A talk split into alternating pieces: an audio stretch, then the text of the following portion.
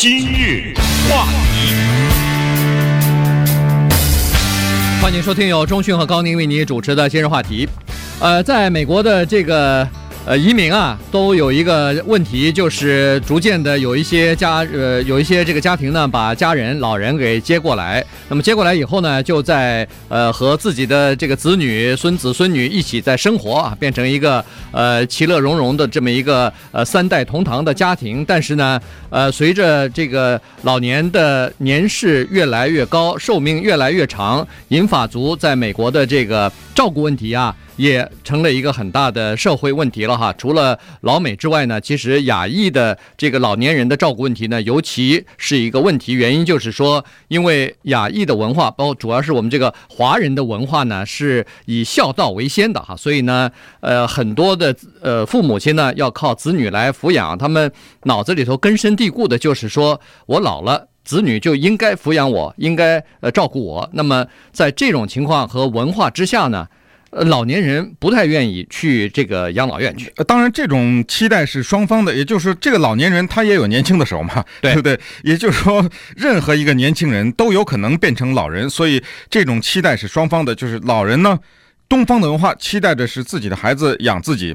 如果你把我送到老人院去，这个跟抛弃完全可以划等号的。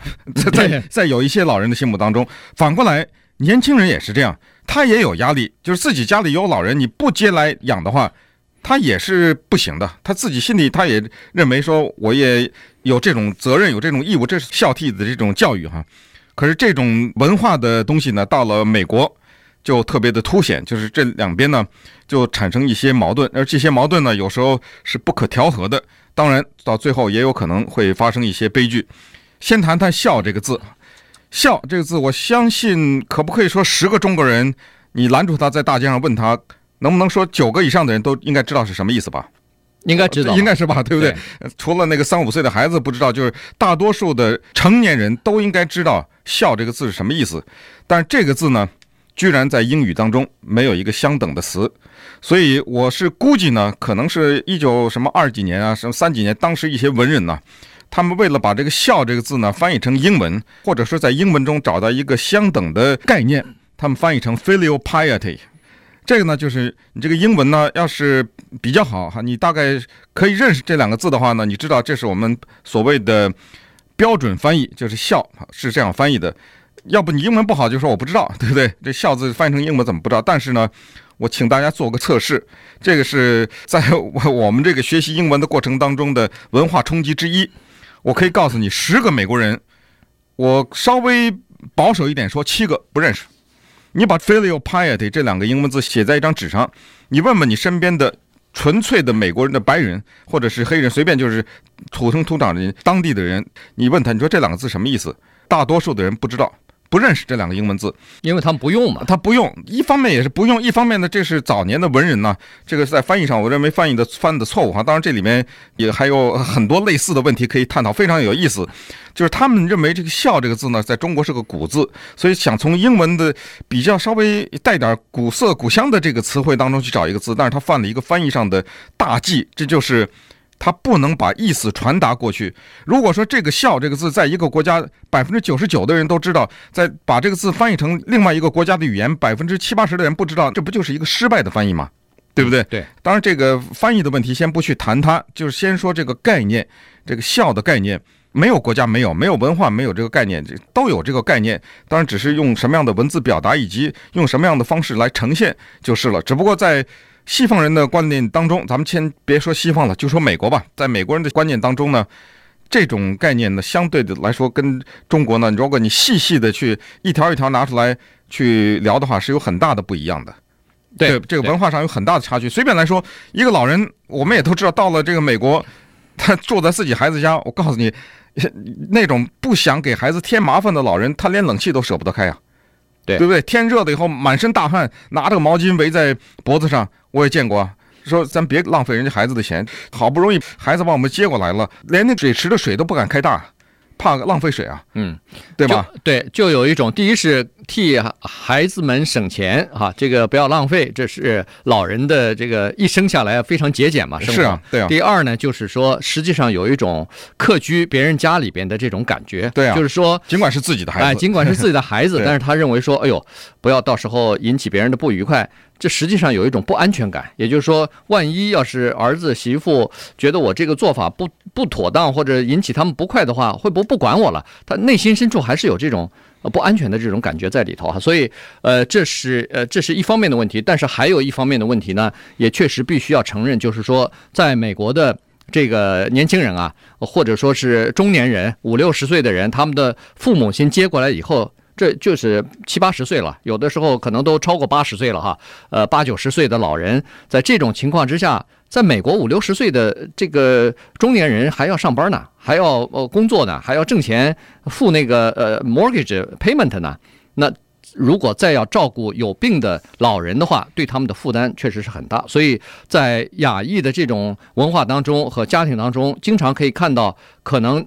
双方啊，就是夫妻双方，可能有一方为了照顾老人，就必须要放弃自己的工作和职业。这个在呃西方，就是在主流的媒呃这个主流的社会里头，这种情况比较少。但是在亚裔的社会，尤其在华人的社会里头，这情况蛮多的。对，这个里面最核心的文化不一样的文化差异是什么？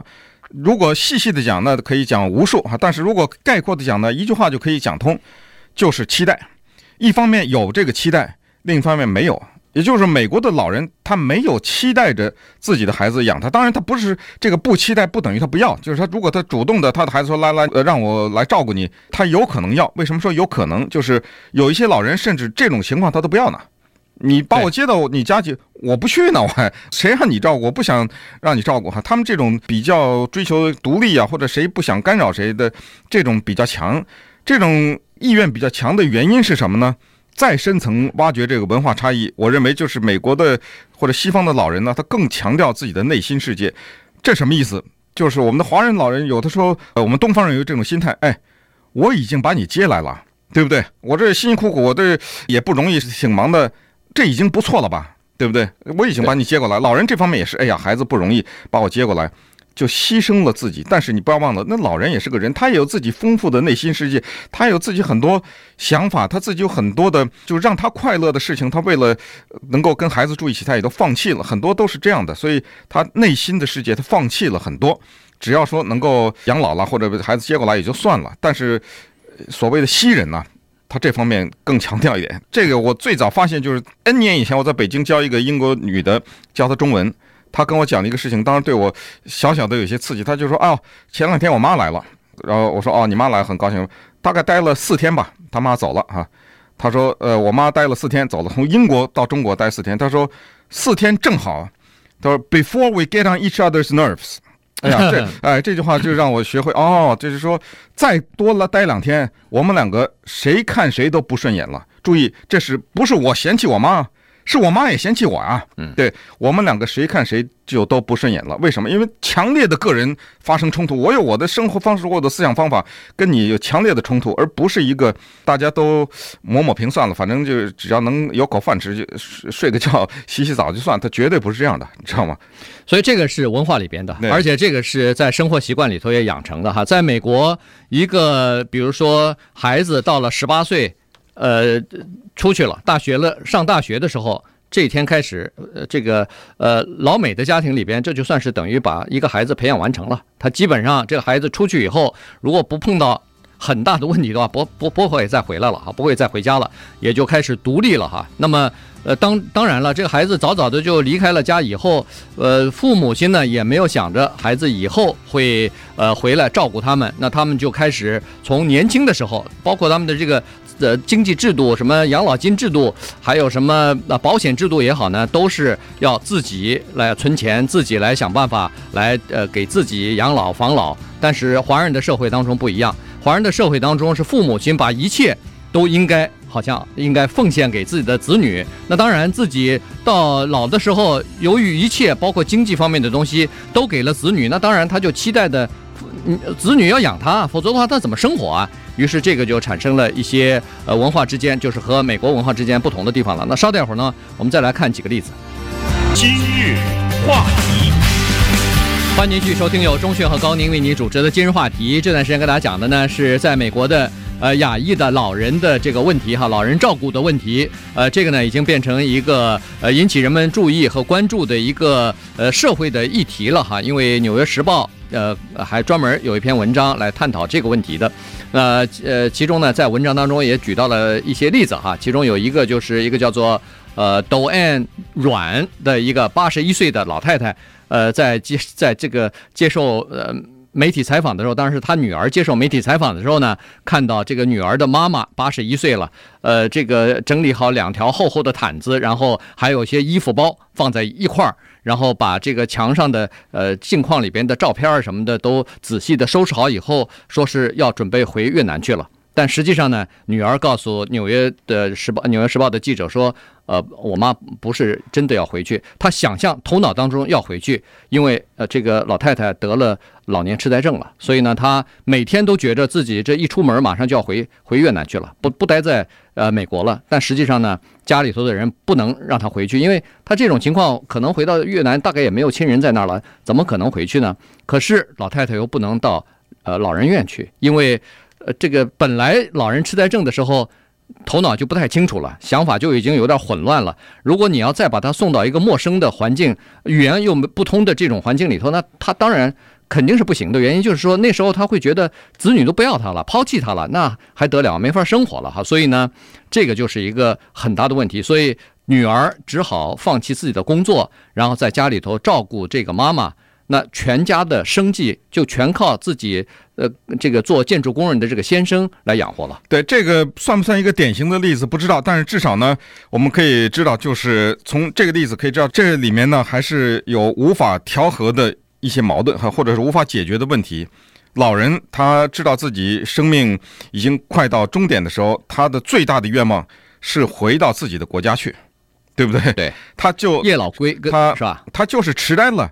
他还要做着这个梦想，他可能不知道儿子、他的女儿啊，跟这个女婿啊一起联合起来在骗他呢，因为他的这个毯子拿这个布啊整整齐齐包好，这是他女儿和他的这个女婿两个人联合起来设计的一个安慰他的这么一个安慰剂吧，对不对？对，要回去呢，走走走，什么时候走？明天啊，明天。那你东西呢？先包起来，他就把这个照片什么包起来，到明天什么时候走？明天。因为他已经不记得昨天啊，他已经不记得昨天跟他说的是明天嘛。但是他的这个愿望是非常的强烈的，就是他要回到他自己的国家去越南。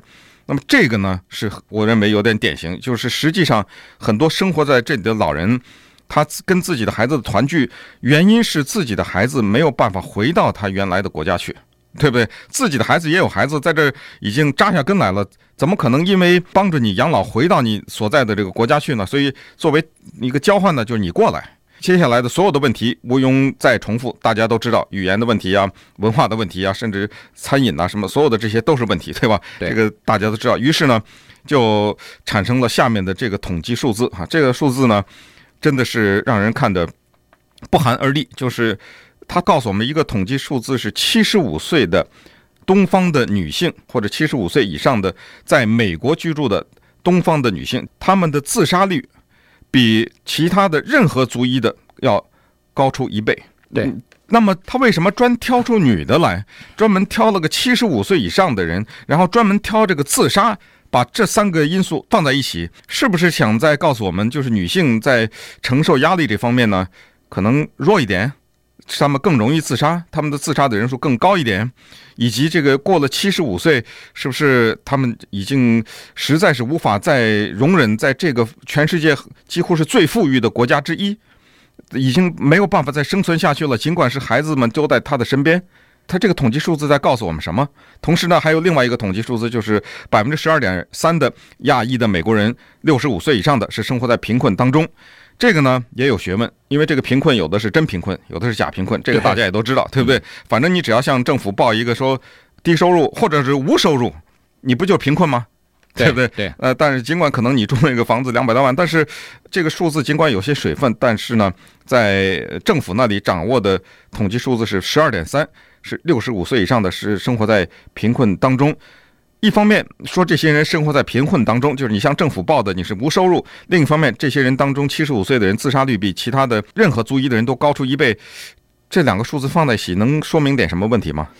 呃，绝绝对还是对，绝对还是可以说明问题，而且这个问题还在逐渐的扩大，因为在二零零零年的时候，人口统计的时候，呃，这个在美国生活的六十五岁以上的老人还不到一百万，但是到二零二零年的时候，马上就要超过了哈，马上就要到，呃，我我看一下是多少？我们现在说的这个只是特指的亚裔的老人啊，对对，到二零二零年的时候就变成两百五十万了，这个亚裔的老人，到二零五零年的时候七百六十万。所以可以想象的出来，这个问题将会越来越严重，变成一个相当普遍的一个社会问题。所以，呃，其实除了我们亚亚裔比较喜欢，比如说是家庭观念比较呃比较这个重哈，就是说呃孝敬老人啊，呃三代同堂啊。其实拉丁裔也差不多，拉丁裔他们是讲究的是大家庭，相互之间照顾。